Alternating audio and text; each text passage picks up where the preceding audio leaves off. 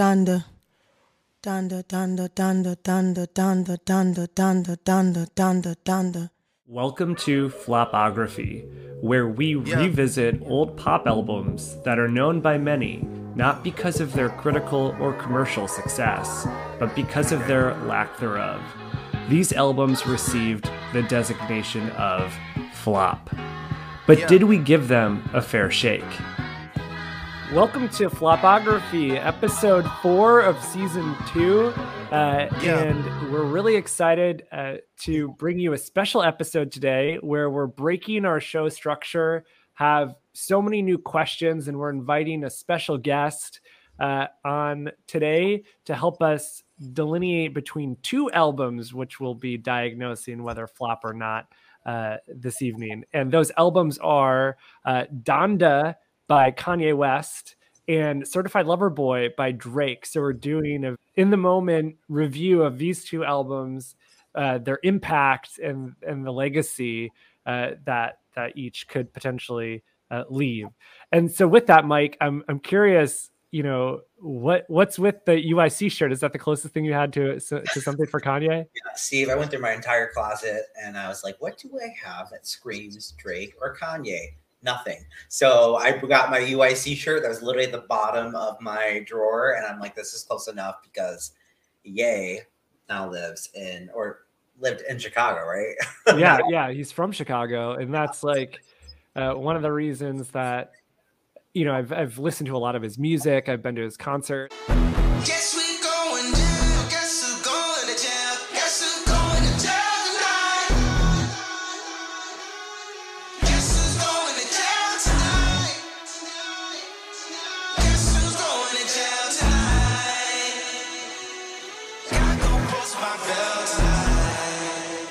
So how how's everything going? How was your weekend? I think you you had a, a little party on Saturday because Yes, I had a Vax only birthday party. It was so fun, and uh, it was just super cool to be with people and and have a little sense of normalcy.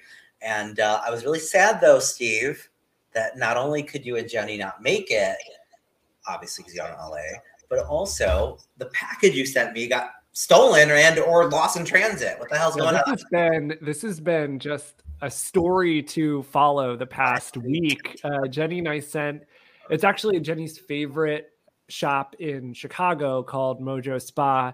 I actually used, our podcast. yeah, it- they should sponsor our podcast. I use their soap. It's like they've got like this great soap, and I think that you know after you gave me like this lotion, this scented lotion or something for Christmas, we felt we should repay you the favor. Jenny is so disappointed. It's like, and and obviously I am too, that you weren't able to receive our gift. I've been losing friends and finding peace. But honestly, that sound like a fair trade to me. If I ever heard one, and I'm still here outside, front line, south side. I've been losing friends and finding peace. Honestly, that sound like a fair trade to me. It's time to get into the background or the context of each of the albums. So for Donda, it was Kanye's 10th studio album. Uh, he released the album on the 29th of August 2021, and it was initially set for release on July 24th, but was delayed multiple times. Uh, Donda is categorized as a hip hop and gospel album. It's described as both minimalist and maximalist, uh, and has kind of a darker tone and lyrical content than Kanye's previous efforts, exploring religion, addiction, ego, uh, West's mental instability. We know that he was diagnosed with bipolar disorder and relationships with his family, his separation from Kim Kardashian, and obviously the undertone of the entire album, his late mother, Donda West, after whom the album is named. Forever. Can you hear me? Yeah. Forever. um, Forever. Forever. Glory. Glory. Glory. Glory. the context for Certified Lover Boy, it's Drake's sixth album. Uh, it was released uh, just a week later, September 3rd, 2021. It was originally slated for release in late 2020, then shifted to January 2021, um, but was delayed because of Drake's leg injury, which is interesting for a delayed album. it's been described as like a patient trickle of Drake lore and fan service that could have come out as almost any point of his career. That's what one of the the reviewers says. And the album's artwork features, and this was one of the most memeified parts of the release, 12 emojis of pregnant women in varying clothing colors, hairstyles, and skin tones. The artwork was met with some negative reaction, and I think we'll probably get into more detail about it in our analysis section. I'm standing at the top, that's how I know you never seen the top. Sierra King parking lot, looking like Magic City parking lot. Hear the talks when I walk by, like you know it's over One of the big things to think about as we go into like the numbers and and the discussion on the album is just the Drake versus Kanye feud. The two have continued to exchange words via their music some fans speculated that Drake was rapping about having relations with Kanye's estranged wife, Kim, which mm-hmm. was you know part of the it's it's not been confirmed but was but was part of the feud uh, on one of the drake's tracks drake seemed to take shots at both west and west's frequent collaborator pusha t he raps all these fools i'm beefing with or beefing that I barely know. 45, 44, burned out, let it go. Ye, yay ain't changing shit for me. It's set in stone. So, in response to this new song, West actually followed that up with a since deleted Instagram post of a screenshot of a map taken uh, from his iPhone photo locations that appears to show Drake's home address in Toronto. So that kind of like was all the groundworks for this these two albums. All right, it's time to get into the numbers of both albums, uh, and we'll go over this quite quickly because uh, we really want to get into the meat of the show, the the analysis. So, the Buzz Donda uh, was released with five days of tracking uh, and released at three hundred and nine thousand album equivalents. Certified Lover Boy doubled that at six thirteen. Uh, in terms of album singles, because of the, their streaming numbers, almost all of the singles uh, reached the Hot 100 for both artists. Donda's highest ranking song was Hurricane at number six. Rain down the rain. Yeah. Oh.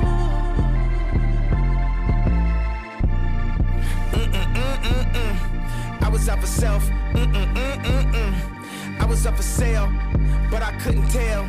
God made it rain, the devil made it hell. Dropped out of school, but I'm the one at Yale. And Drake actually had the number one and number two songs with Way Too Sexy and Girls Want Girls. Uh, I think, Mike, we know that both of those are kind of your jam. Steve, I was just dancing in my seat to Way Too Sexy right now. It's playing in my head and it has been for the last two weeks. Too sexy for this chain, too sexy for your game, too sexy for this fame. Yeah, yeah. I'm too sexy for the trap, too sexy for that cap, too sexy for that jap. Yeah, yeah. Both albums went number one. They've been on the entire chart run. They've only been out for five and six weeks. So, and some critical reactions. So, Donda got a 53 from Metacritic, which is is mixed reviews and a 6.5 user score. Uh, and Certified Lover Boy got a 61 Metacritic score and a 3.5 user score. So uh, that means that Certified Lover Boy got about 10 points higher, eight points higher than Donda in terms of critic score, and uh, about half of the uh, the reaction from from fans. One critic says that it's his best album since 2013's Yeezus. The other said, you know, his 10th album arrives barely finished with a lot of baggage. Additionally, Certified Lover Boy was called with 21 tracks and over 86 minutes somehow still feels tight next to the interminable Donda. So it was actually compared a lot like a lot of these people compared the albums in their reviews.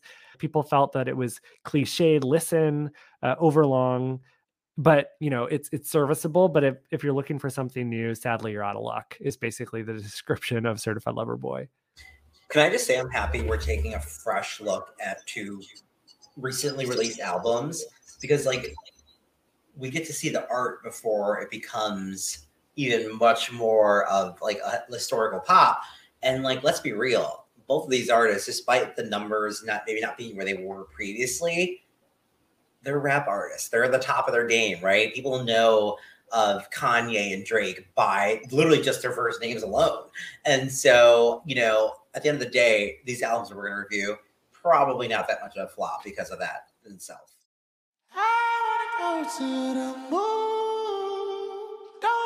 So soon. So soon.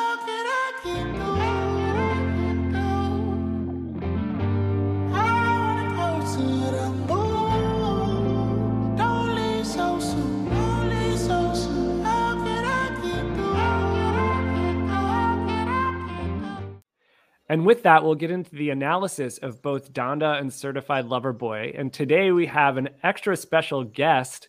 Uh, Matthew Renzulli joins us. He is uh, a Kanye. Welcome, Matt. He's a Kanye expert. Uh, and uh, Matt is actually a coworker of mine, and he inspired this episode uh, when he said you guys should do a Donda versus Certified Lover Boy uh, episode. So, Matt, tell us a little bit about uh, your Kanye fandom. Yeah. Well, thanks for having me, guys. Um, I was going to say, should we start with a Donda chant? Donda, Donda, Donda, Donda, Donda. But I think that'll show my bias a little bit. But, and I'll also add that we're recording this on the official day when Kanye has legally changed his name, court approved, to Yay. No first name, no last name. So, you know, but yeah, I am a Kanye stan, unapologetic Kanye fan. Um, so I'll, I'll just intro my bias from the start. Um, As a true New York Times employee, make sure you intro your uh, your bias ahead of time. yeah, so Steve and I work together, and um, he knows about my Kanye fandom, and um, I had suggested this idea. And my Kanye fandom actually goes back. I think Kanye is part of the reason why I love hip hop. I remember in 2004 when I first got my driver's license, I would ride around listening to College Dropout. We Don't Care was, you know, my anthem. Um, and ever since then, I've been super into you know hip hop and all things Kanye. So I'm excited to um, show my support and obviously bias towards Kanye, but I'll try to be as um, you know fair as possible. And show our viewers that you are wearing some uh, Yay apparel. And I, Oh, the funniest thing, actually, this is this is quite embarrassing. For the longest time, I I, I called him or called his album Yee, and I didn't realize I, I didn't connect that Yay to Kanye, and it felt like a very like blonde moment. But Jenny, I said Yee again today, and Jenny corrected me because she's also a Kanye fan, and it's like Steve, it's Yay, and now Yeah. he's officially changed his name, so I need to, get up to speed with that. But show show the viewers uh, the shirt that you're wearing. so I have a St. Pablo one. I was debating that, or I have the glow in the dark tour one, and then under it, I I was saying that I wore a Pusher T-shirt, which you know, considering we're talking about um, you know Drake here, I thought it was fitting to have the person who destroyed him on a diss track. um, and really won that beef. So on to the next beef, where I'm here to unbiasedly. On to the next beef. And you know what I noticed even in, in Drake's album is like how much he talks about all of his beefs, and it was quite interesting. So I can't wait to dive in. So with that, uh, you know, Mike, Mike and I are a little bit less biased. Uh, I will say I've been to a Kanye uh, concert. Jenny and I went to go see uh, the the Yeezus concert with the Pyramid, and so we had we were in the 300 level at the United Center in Chicago, but it was a great great experience. I will say he does put on a great live show. Um, but speaking about the the albums uh, at hand today, so Donda versus Certified Lover Boy. Uh, which album? And we'll start with Matt, and then we'll, you know, Mike. I'd love to hear your thoughts as well. Which album had more hype prior to release, Donda or Certified Lover Boy? And and what's your rationale for that? Yeah, so I think not surprisingly, I think my answer is going to be uh, probably Donda. I think though, what I'll say is, I think the fact that they were released so close together and you know dropped a week apart, I think um, we all won here as fans of, of music, as fans of hip hop. But I think obviously Kanye being the the multi hyphen creative marketing genius that he is, I think pretty much turning a, a listening party into a stadium tour, testing and refining the album in real time. Um, you know, I think only increased the hype of it arri- its arrival. I know when it launched on Sunday, I, I couldn't wait to like listen and see the changes and tweaks and things of that nature. Um, and tipping a cap, I won't like Drake had good marketing too, like the cover being what I thought was a terrible Damien Hirst, you know, kind of uh, cover with the emojis. Um, was a good way for people to like you know make CLB social in the same way he made Scorpion with like the Scorpion emoji doing that again. He also did do like the really cool hypey billboards of like in local cities. It was like, "Hey New York, the goat," and it is on CLB or "Hey Chicago, smirk." Um, is on CLB, which is a reference to Lil Durk or in Cleveland Cutter. So I thought he did some cool stuff, but Kanye, being the ultimate hype man that he is, clapped back by doing a Donda billboards on Toronto in Toronto during the CLB launch. So I think like overall, in terms of hype, completeness of like marketing, like thought, build up, excitement, like I have to give it to, you know, Kanye, especially like Kanye invented like re- reincarnated merch, you know, and then like we're looking at like the kind of boring CLB merch and all of these things and like the universe around it. And I just think Kanye, in terms of hype, in terms of building a universe, building excitement, um, up to an album like there is no one that is is better at it right now. So matt i hope you're not talking about kanye's gap line that i know jenny is a huge fan of because that was not a good hype. But i will say i was really scared because matt and i don't know each other and i'm like ooh he's a diehard kanye fan. We might we might get into a little uh, scuffle today. But the fact that you're talking about the genius behind kanye's marketing around the promo is exactly kind of where why I'm giving him the edge on that too. Like you knew about his album release, right? You did not. I mean, me personally, I'm like I'm not a rap fan, right? I'm kind of right in the middle of things and music, but I didn't know Drake's album was being released until literally the week before. And little did I know that he was actually promoting it for for years, and at that time, and the hype around it. So we have to give that to Kanye and Steve. I'm pretty sure you're probably going to agree. Yeah, I mean, I, I, agree. I think Kanye's album was more hyped. I will say both albums were delayed. Drake was originally supposed to uh, release his album back in January. Uh, so I feel like the delay for Drake was so long that hype wore off a little bit. But with Kanye, I, I almost felt the same a bit because he had his first couple listening parties. Well, he had three total listening parties, two in Atlanta and one in uh, Chicago. And at first, there was so much hype around the the first and second listening parties with you know the positive word of mouth from those made it feel like Kanye was going to win like a Grammy for Album of the Year. And then after the third listening party and not dropping on that Friday, it was such a surprise to wake up and see Sunday morning, to your point, Matt, like an album release. No major artist releases on a Sunday. That's like you're you're losing two days of tracking. So it, it was a total surprise. Uh, and I think because of the listening parties, I think one thing that Kanye has always done well is create like a great show, right? And he's a showman and can put on a live performance that really illustrates the music. Uh, and I think that that is what he did successfully to drive hype for for this album. And speaking of the albums and you know your first listens, what were both of your like initial reactions to to both Donda and Certified Lover Boy? And for some, I think Mike, this might be your first time listening all the way through, and Matt, probably your 50th time listening all the way through. So I'm interested to hear your perspectives. Yeah, I mean, I'll say in one word for me, the way I describe Certified Lover Boy is is formulaic. Um, and the way, and not necessarily a bad thing, and but in the way I describe Donda is a bit more and I would use a word like you know brave or, or vulnerable. Um, and you know, I think Kanye really in, in this album, he's talking about so many things, so many themes that are personal to him. He's talking about the trappings of fame early on with tracks like Jail. He's talking about breakdown in his marriage, you know, and things like that. He's talking about the pain of losing his mother, which obviously is is the dedication of the entire album, rediscovering his faith.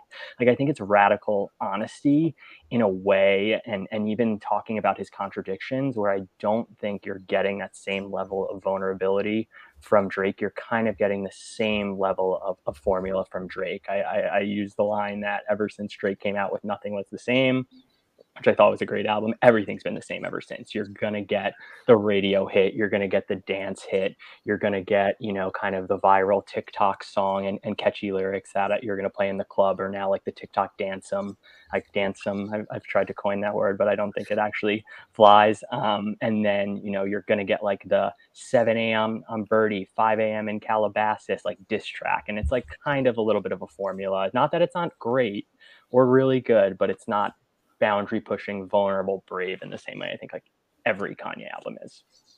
See, that's interesting, Matt, because like I what you're saying is totally true about Drake, right? It's formulaic. But I think that's the beauty in Drake's album and his artistry. He knows what's going to work, you know? And like, I'll throw it out there now. Way Too Sexy is a fucking pop, right? And like, um, Jenny would appreciate this, Steve, but like, I was at my workout class doing kickboxing a couple weeks ago, and the instructor played an amazing remix to it, and I was like, "Holy shit!"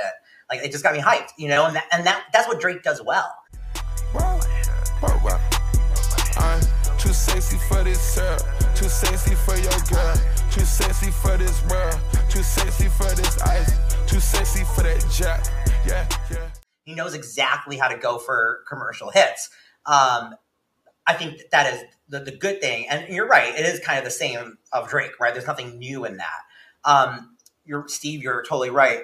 I didn't. I listened to like probably half of those albums prior to our recording, and I had I had to force myself to listen to two almost two hour long albums. That was uh, crazy and insane. But um, I think kind of the, the first impression there is the artistry that Kanye showed, um, particularly in the second half of the album that was kind of hidden from the first half, right? With jail and, and everything else, hurricane.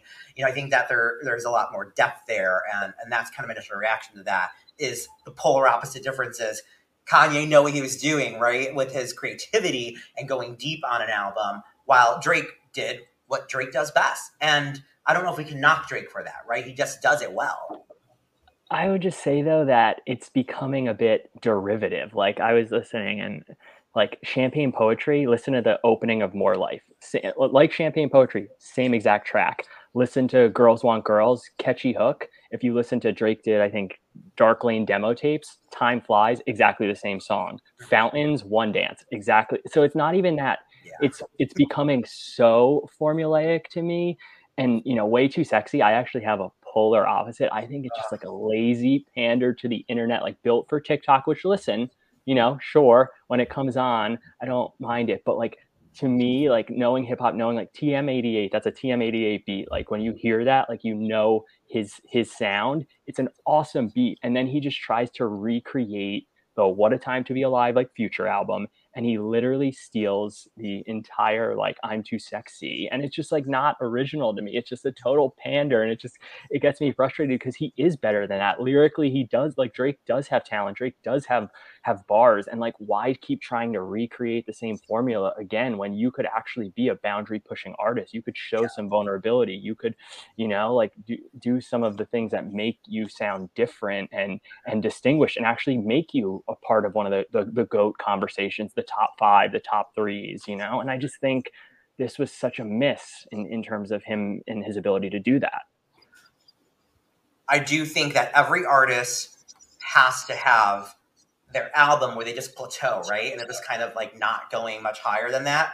This is his album for him. I think at his next record, he'll probably go a little bit more in like a left creative direction because he's done this now, right? And he saw the chart numbers and he's like, all right, time to switch it up a little bit.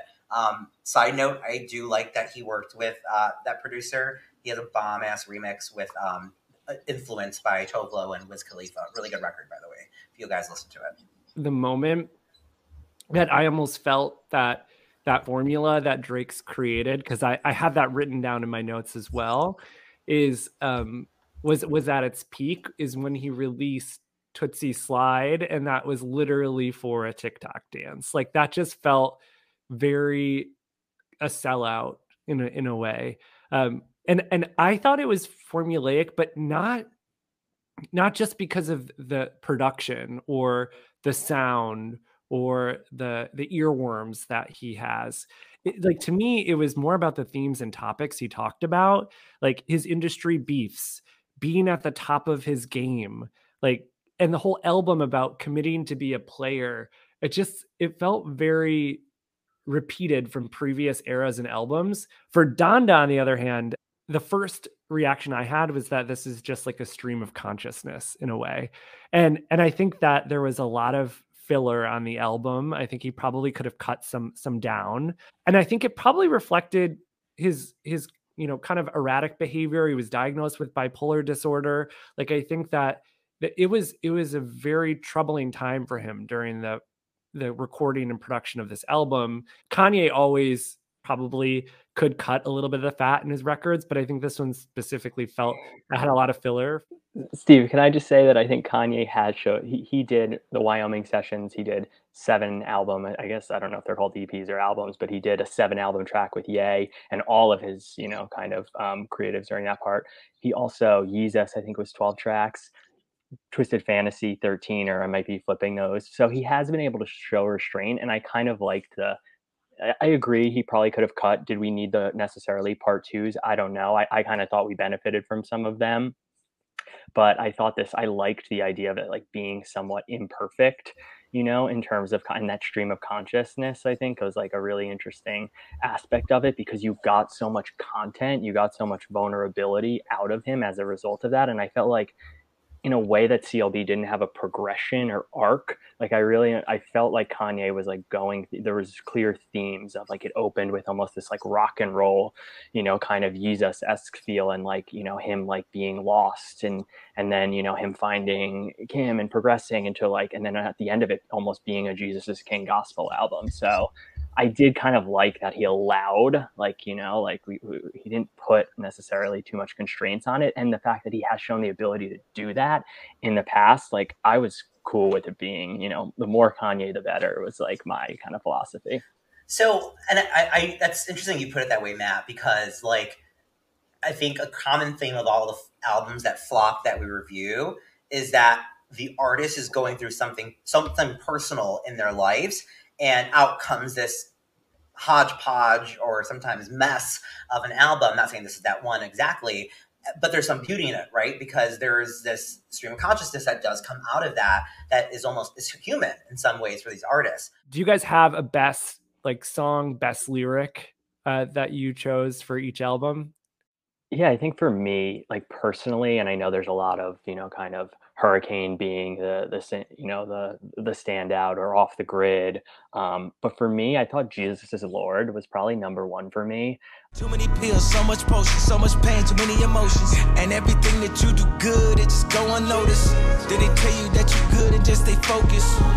Mama, you was the life of the party. I swear you brought life to the party. When you lost your life, it took the life out the party. That woman rode with me like a Harley. I thought that was really Kanye at his most vulnerable, really talking about, you know, kind of his mother, the pain of losing her. I haven't necessarily seen that level of vulnerability from from Kanye in a while and then to combine it with just like you know kind of the beautiful production quality of it all and an amazing Jay Electronica feature who you know I also love I thought that was probably the number one song for me Moon in terms of just like literally every time I listen to that, I feel like I'm levitating. And the fact that it was so restrained, so minimal in Kanye speaks to his like, you know, kind of curatorial abilities. And then from a lyrical standpoint, I did like the uh oh oh, oh Lord I Need You and, and this is like it reminds me of Ye's ability to just like figure out obscure cultural references. He did. We used to freak like seven days a week. It's the best collab since Taco Bell and KFC. And I thought, you know, after the whole like closed on Sunday, you're my Chick fil A, like him finding this little niche of fast food references was great. We used to do the freak like seven days a week. It's the best collab since Taco Bell and KFC. But I've hit me, up many of uh, KFC Taco Bell combo in my yeah. back in college. and I love that every album I'm now expecting a, a, fast food reference from him. What about on Certified Lover Boy? I know you're impartial, but I'm curious. Okay, so I love the it's Drake does have some some storytelling abilities, and while I don't always think they're the deepest, I thought I think just TSU to me um, was probably my favorite song on the album. I think like just I I kind of love the I'm a nerd for for production um, and I just love the the beat there. It kind of has this like whiny feel to it. She moved out of state and shit then went left. She's seeking forgiveness. She used to dance, but she went alone. Start up a business. Her daddy is not around. Her mama is not around. I watch her climb to the top of the pole and niggas. I'll also say I know it's a controversial verse, but when um, what was it? Uh, you say that say that you're a lesbian girl. Me too. Girls want girls where I'm from. I thought immediately when that came on, I was like, this is controversial. This is like the total quintessential Drake verse, and like I could see this becoming like the ultimate meme. And just remember being like, okay, this is a catchy song. Yeah, say that you a lesbian girl, me too. Hey, girls want girls where I'm from. Yeah, well, girls want girls where yeah.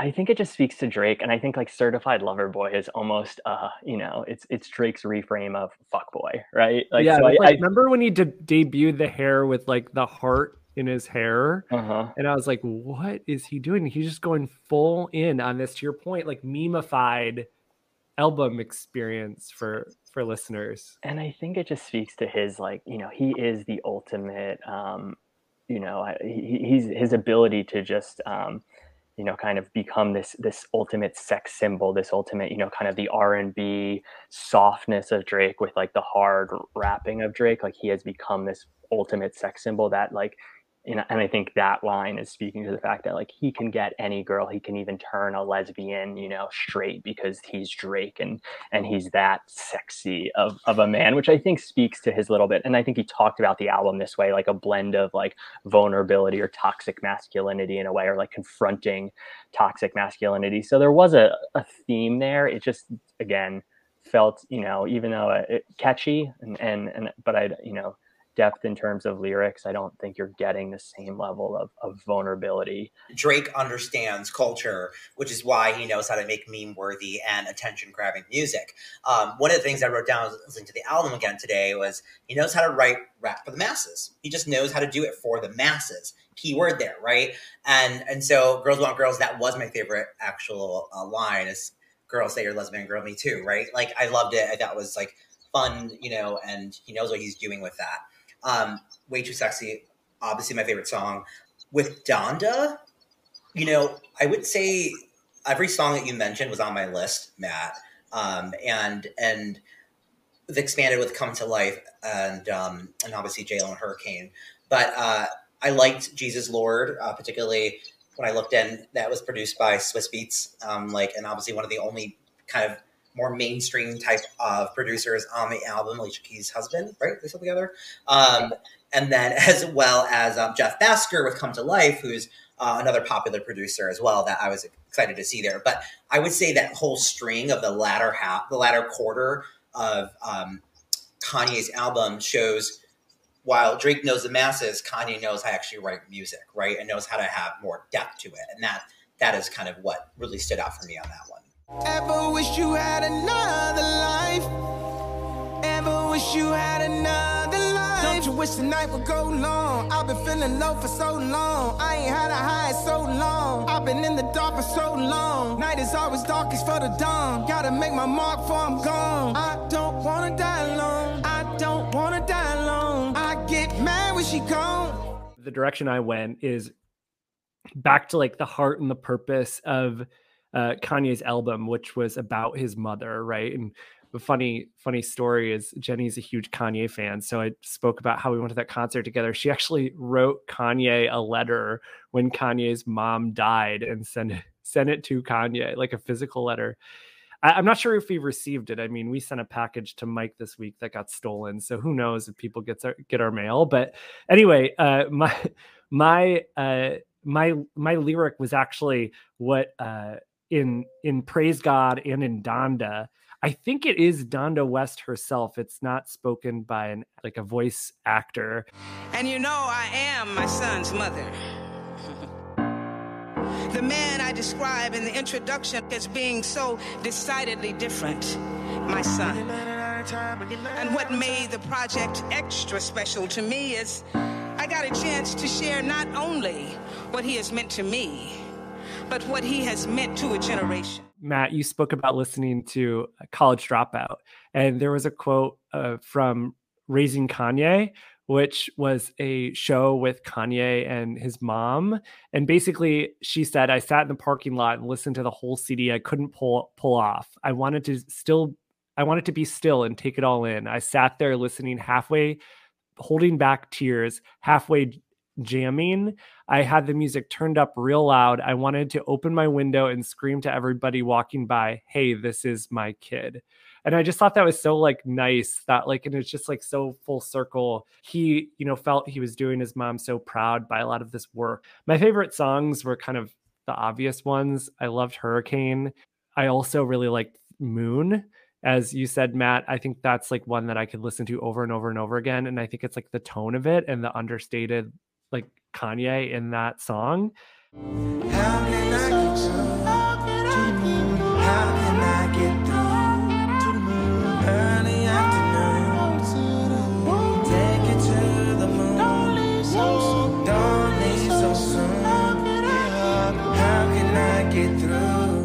For Certified Lover Boy, my two favorite tracks were Knife Talk with 21 Savage. I missed the body catcher, slaughter gang soul snatcher. Ain't no regular F-150, this a fucking raptor. Yeah. The featurers outdid Drake in, in, some of the songs. Uh, but I think that that was a really one that I liked a lot. I also liked 7 a.m. on Bridle Path, even though you totally shaded it earlier, Matt. One of his lyrics in that song was, I've been doing this since T Pain was pouring us Nuvo, which is that like hip hop drink from 2009. I've been doing this since T Pain was pouring us Nuvo. You tell them I run the country, they'll say Trudeau, Poppy, Chulo, Gripping, Kulo. Drake's lyrics are really tapping into pop culture, especially in the Bridle Path song. It's like literally cultural reference after cultural reference. I do think culture is the key that, that and mike i agree with you that culture is the word that i come back to for both of them. The difference i will say though is i think drake has an ability to you know kind of optimize or tap into what's what's relevant now. He's almost drafting off of culture whereas i think kanye is different in terms of he is defining culture in terms of the content the way in which he he's what he talks about i think he pushes the, the, the boundaries of whatever he does whether it be music whether it be fashion let's not forget the pink polo why rappers are dressing the way they are today is is arguably because of kanye west um, so I think that is the distinction that I would make. And Steve, just you know, and then and Mike, I'd love to get you're kind of way weighing there, but is knife talk? I, I'm glad you brought that up because I love that track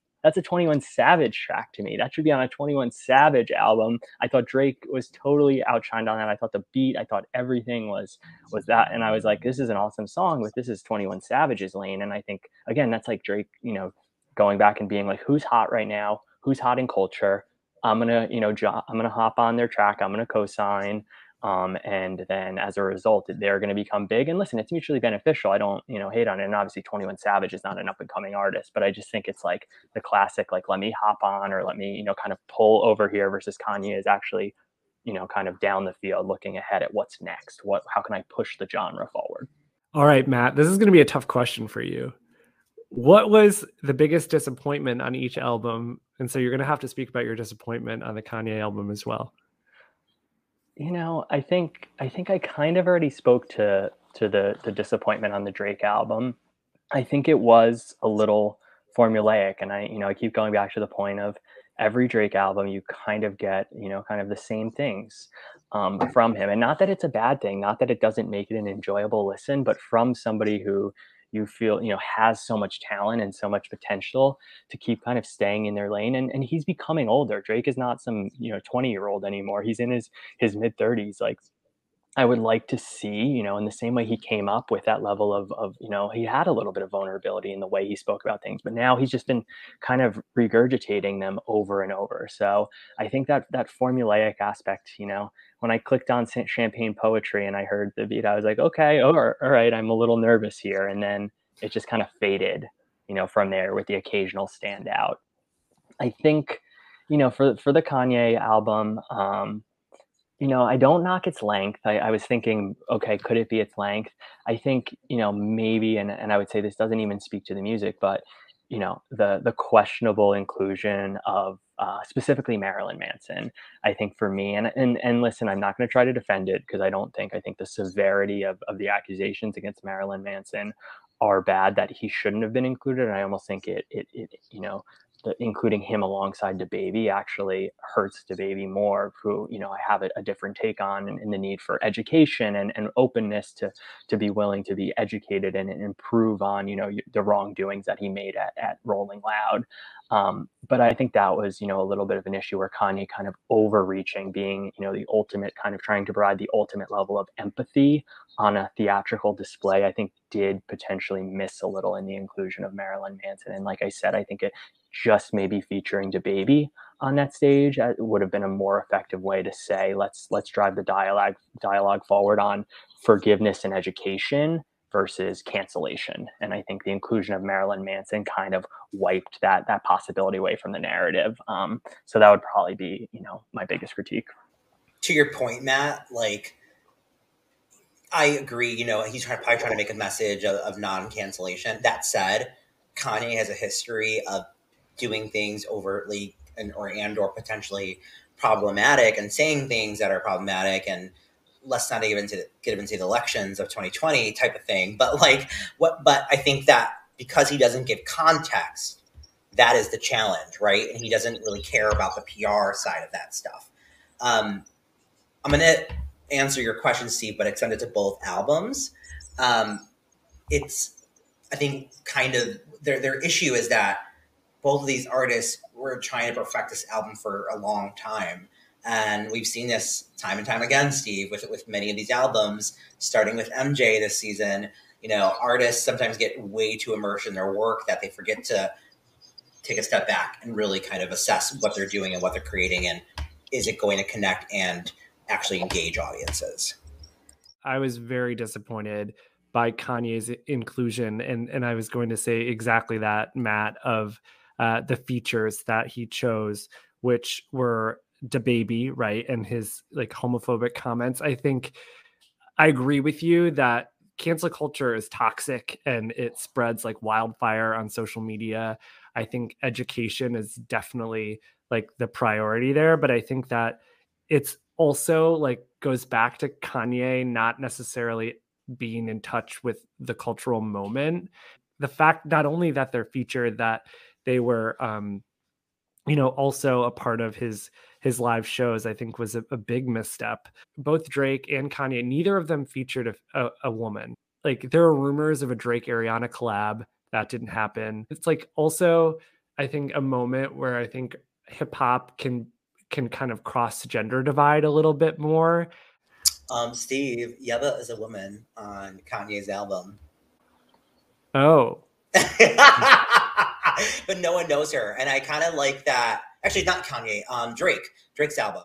But I do, I do, I do, and all the times you wasn't chosen. Well, I'll make it up to you. And so I'm happy he brought her along on that because I actually have had songs of hers on my actual personal music collection. And I, when I saw that, I'm like, wait, first of all, he named the song after her and he brought this indie pop artist along the journey which I think is a nice extension and arm out, like Drake has done in the past with other artists. You know, I do agree. I think there's obviously a lot. I, I think Drake is is sometimes better at that. Um, I forget the even interlude that he has on CLB. I forget who that's by, but beautiful. Um, I think she's a Canadian like songwriter. Um, and, and, and so he does have some, some good inclusions there, but the, um, yeah, definitely, you know, fall short, especially for an album about his his mother. What was your uh, favorite feature? So I would say one. I think just framing the number of established artists who gave the best features of their careers or in recent years on Donda speaks to Kanye's influence. I look at Fivio Foreign on Off the Grid. It's the best verse of his career. I look at Lil Yachty on OK OK. I look at Don Toliver and Vory like speckled all over that album. And then I look at the number of established artists that were pissed off that they were left off, Soulja Boy and Chris Brown. And I just think I have to, I, I can't talk about features without talking about that point. My favorite feature, I think, it's between Fivio the Foreign on Off the Grid. I think he flows what for seems like an hour. It's just like uh, I'm like this guy needs to practice breath work if he's going to do this live. Um, and the fact that he's going to be Kanye might be producing his whole album gets me excited. Or, and I think this might be actually my sleeper pick, Jay Electronica on Jesus is Lord. I'm obsessed with him. I think he's like a lyricist. I think there's a line I shake the tectonic plates of the game if I lay one vocal. And then the same verse, he talks about earthquakes will strike the nation for what Bush did to Rwanda, what the Clintons did to Haiti, and Downing Street did to Ghana. And you're like, this guy is just like a lyrical mass. You know, he's like a master of lyrics and a lyricist. And I just think that feature to me on my favorite song is is probably takes a slight edge over Fivio Foreign. Earthquakes will strike this nation for what Bush did to Rwanda, what the Clintons did to Haiti, and Downing Street did to Ghana. And to Postland, they call me Terremoto, El Negro Loco. I shake the tectonic plates of the game if I lay one vocal. The God is interstellar while you fellas remain local. My bars is like the pyramid temples of Paco Volta. As sure as the DOJ confirmed Ezekiel's will, I can change the world. Drake, I would probably say I think Knife Talk, and I think I talked a little bit about why I thought the beat. I thought Twenty One Savage was just flowing like in his element. That is like so his song and what he does. And I just thought like the beat, it was like one of those c- creepy Halloween type. You know, I thought like Michael Myers. Know we're, we're recording around Halloween. It's like one of those songs that just felt like it was you know such a, a creepy rap song. And I feel like Twenty One Savage really like was just like in you know that that's such his his kind of beat to to just like flow on that I just loved that track. Blickies, and you know the weed sticky. My finger itchy, the Glock like to leave hickeys. Your shooter's iffy, a street punk can never diss me. I come straight up out the six and we don't spell sissies. Mine for Drake is Future. You could never go wrong with having Future on any song. I'm sorry, Future just always brings his A game. Kanye, or shall I say, yay? I'm gonna go with the Weeknd, and I think simply for the fact that his inclusion is very important to have some opportunity for a charting song, and that was very smart and strategic of him to put him on the first track uh, of sorry, as single wise. 80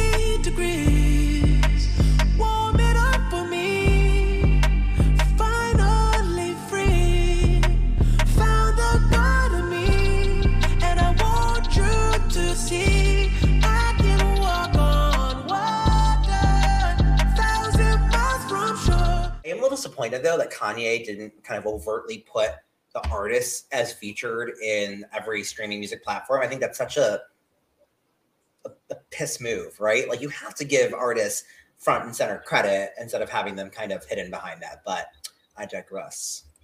That was interesting that on all streaming platforms it's just Kanye West. I would say with Donda, I, I agree with you. I think the Weeknd was like a really great move commercially. Uh, Hurricane's one of my favorite songs, but I would say that Lil Baby's feature on Hurricane is also like really interesting. And it's also, he delivers kind of this like pain with strength. Uh, and he says like sip until my stomach hurt this month i done lost three friends Yeah, walking on the bridge, I threw my sins over the deep end. Sipping till my stomach hurt this month, I done lost three friends. Early morning brainstorming, normally I can't sleep in. Sometimes I just wanna restart it, but it all depends. If I'm gonna be that same young hungry from West End. for for Drake, it was definitely knife talk with 21 Savage, like I said. So I won't get into any more detail there. But I think that those two features really were, were the best on each album. With that, I want to move into the period where we talk a little bit about like the influence of the hip hop world, the legacy that these albums will leave. I know this is like a very big passion point for for Matt. So I'm curious, which album do you feel like had more influence on the hip hop world today, and which one do you feel will like leave more of a legacy? Oh, this is the this is the the question I've been waiting for, Steve. I think in the Kanye Drake debate, this is where you get to there is no debate. It's apples and oranges. I think we look at Drake, he doesn't exist without Kanye West, meaning like getting back to flopography, like he is ultimately going to be the flop here. Like we have to start at 2004. We have to start at like before there Kanye, there was only gangster rap. They didn't think Kanye could be a commercially successful rapper. He said, I'm going to make an album so good that you're going to have to release it. He was still this super producer, right? College dropout put him on the map. He gave permission for rappers to talk about the things they're talking about today, to talk about materialism, to talk about education, and talk about race, talk about religion, samplings of soul, the soul and rap you hear today.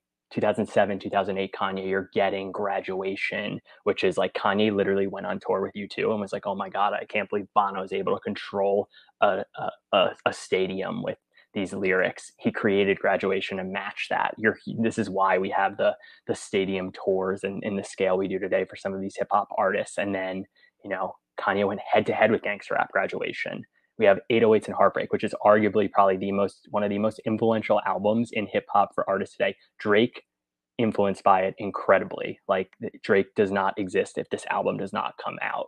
Kid Cudi, um, Frank Ocean, like anybody who anybody in, in, in hip hop today was influenced by this album what does Kanye do after that? His masterpiece, Twisted Fantasy. Then he goes on to, you know, Yeezus. And I'm sure we're at the point where you guys are saying to me, okay, we're not talking about all of this. We're talking about Donda. Rein it in, Matt.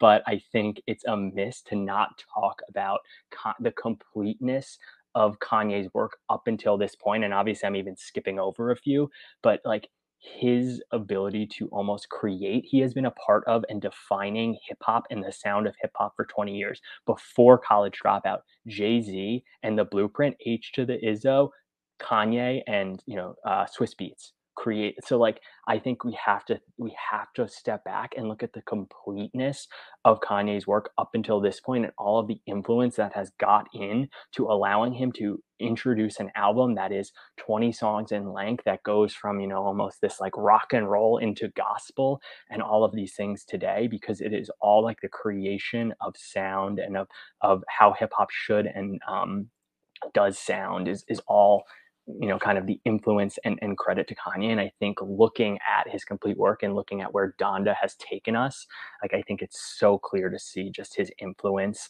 and the bigger picture of his impact on not just hip hop, but music, but culture. Um, you know, I, I, often refer to him as the greatest living artist of our generation. And I know he refers to himself as like the Michelangelo, but I think he's in the same conversation as a David Bowie or a Prince, or arguably, dare I say, and I know I might offend some listeners, a Michael Jackson in terms of stratospheric impact on music. And I know I'm gonna probably that's a hot take. I'm probably gonna hear some heat for it, but I'm gonna say it because um, I, I believe it. Matt's gonna get us canceled. Um, one thing I will say about Drake, you're right, Matt. There is no competition. It's fast food rap music. It's you know I would I, I would almost have fast food pop, but it kind of is that. Uh, people will forget it. However, I'm glad you compared Kanye's album. Um, I don't think you compare it per se, but I I got 808s and Heartbreak Remnants in the last like half slash quarter of the album but then I thought, wait, hold on.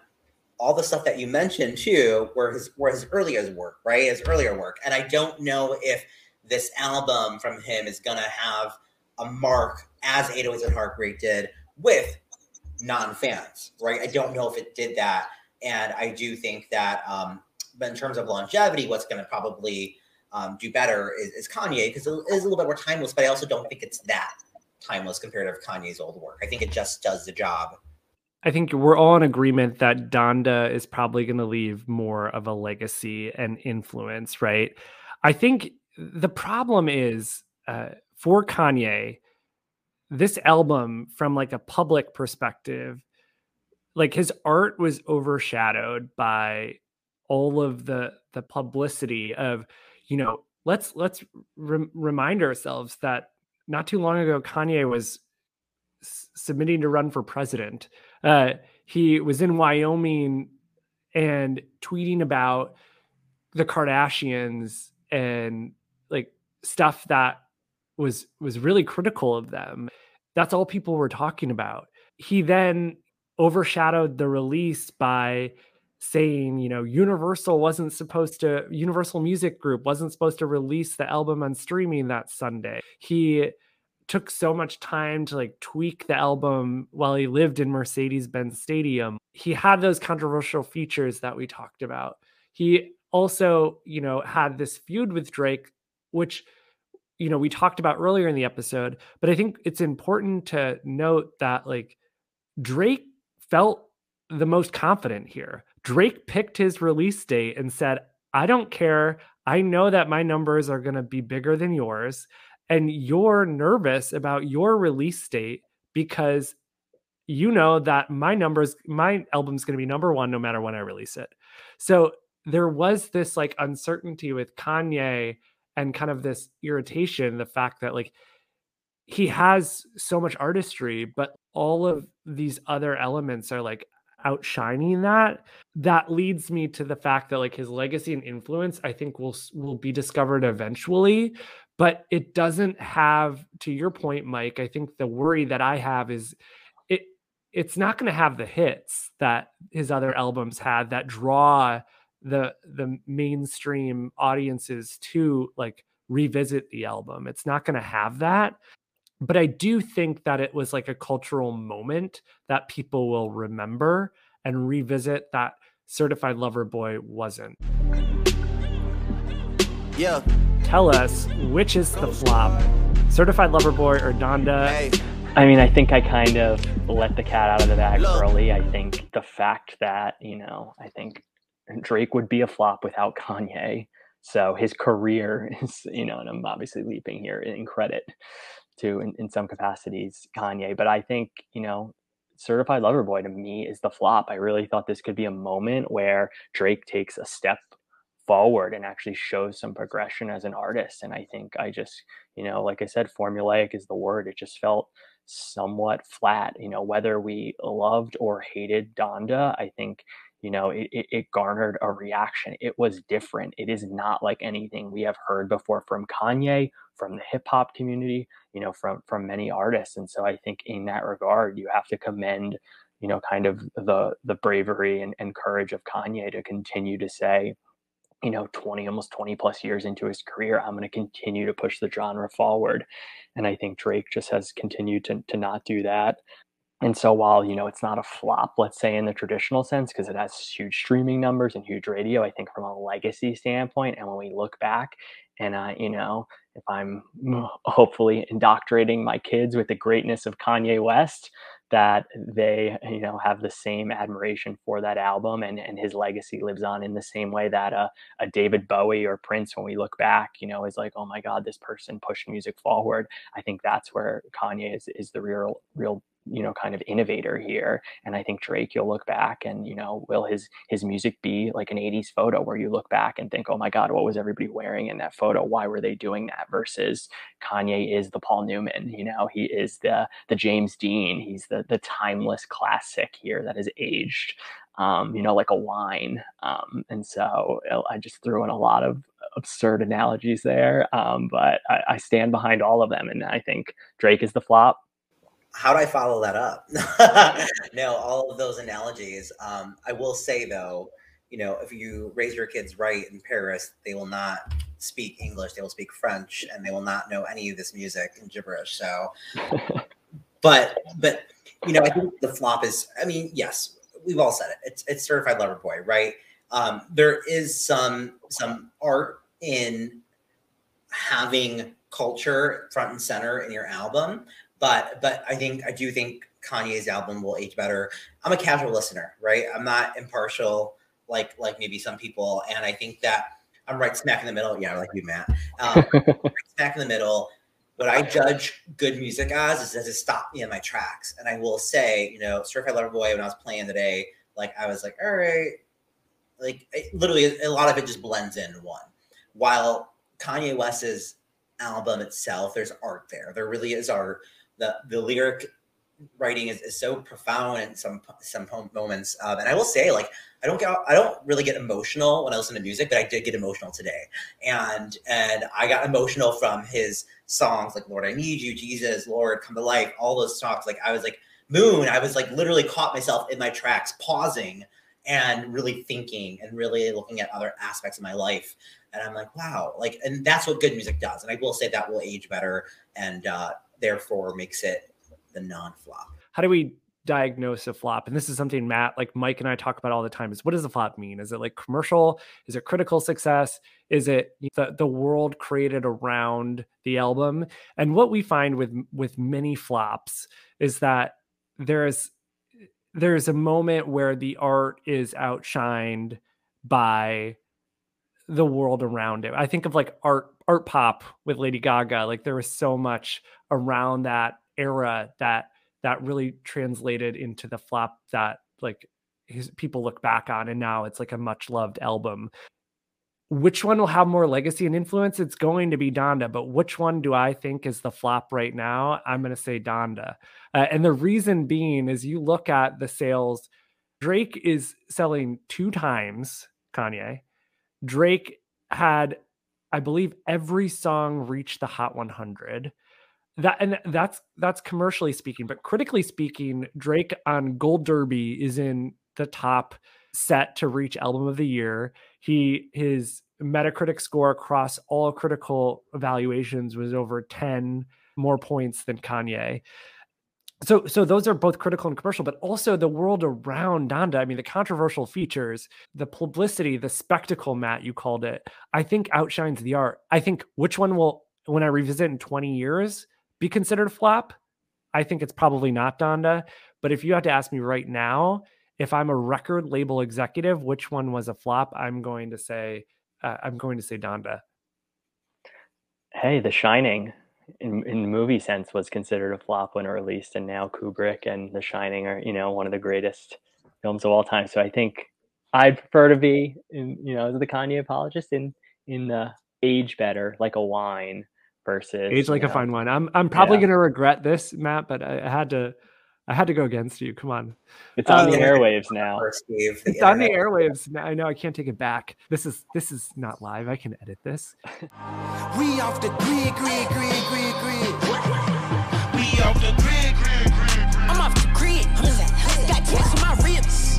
Tattoos on my ribs. I just tattoo my kids. I just do 20 county. Matt, Thank you so much for sharing your time and your Kanye West knowledge with us. Well, now, yay, I should say.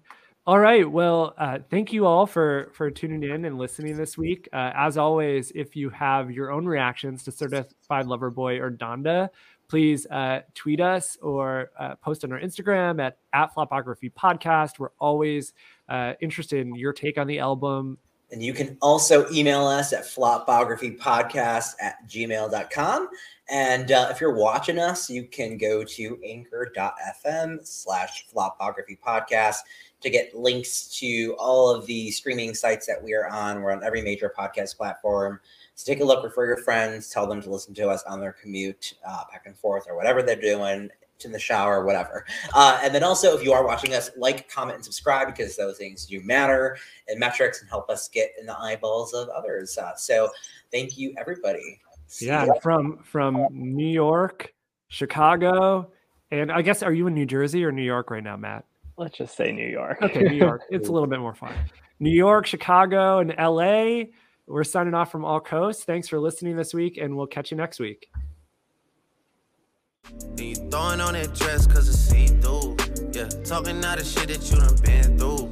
Yeah, texting me and say I need to see you.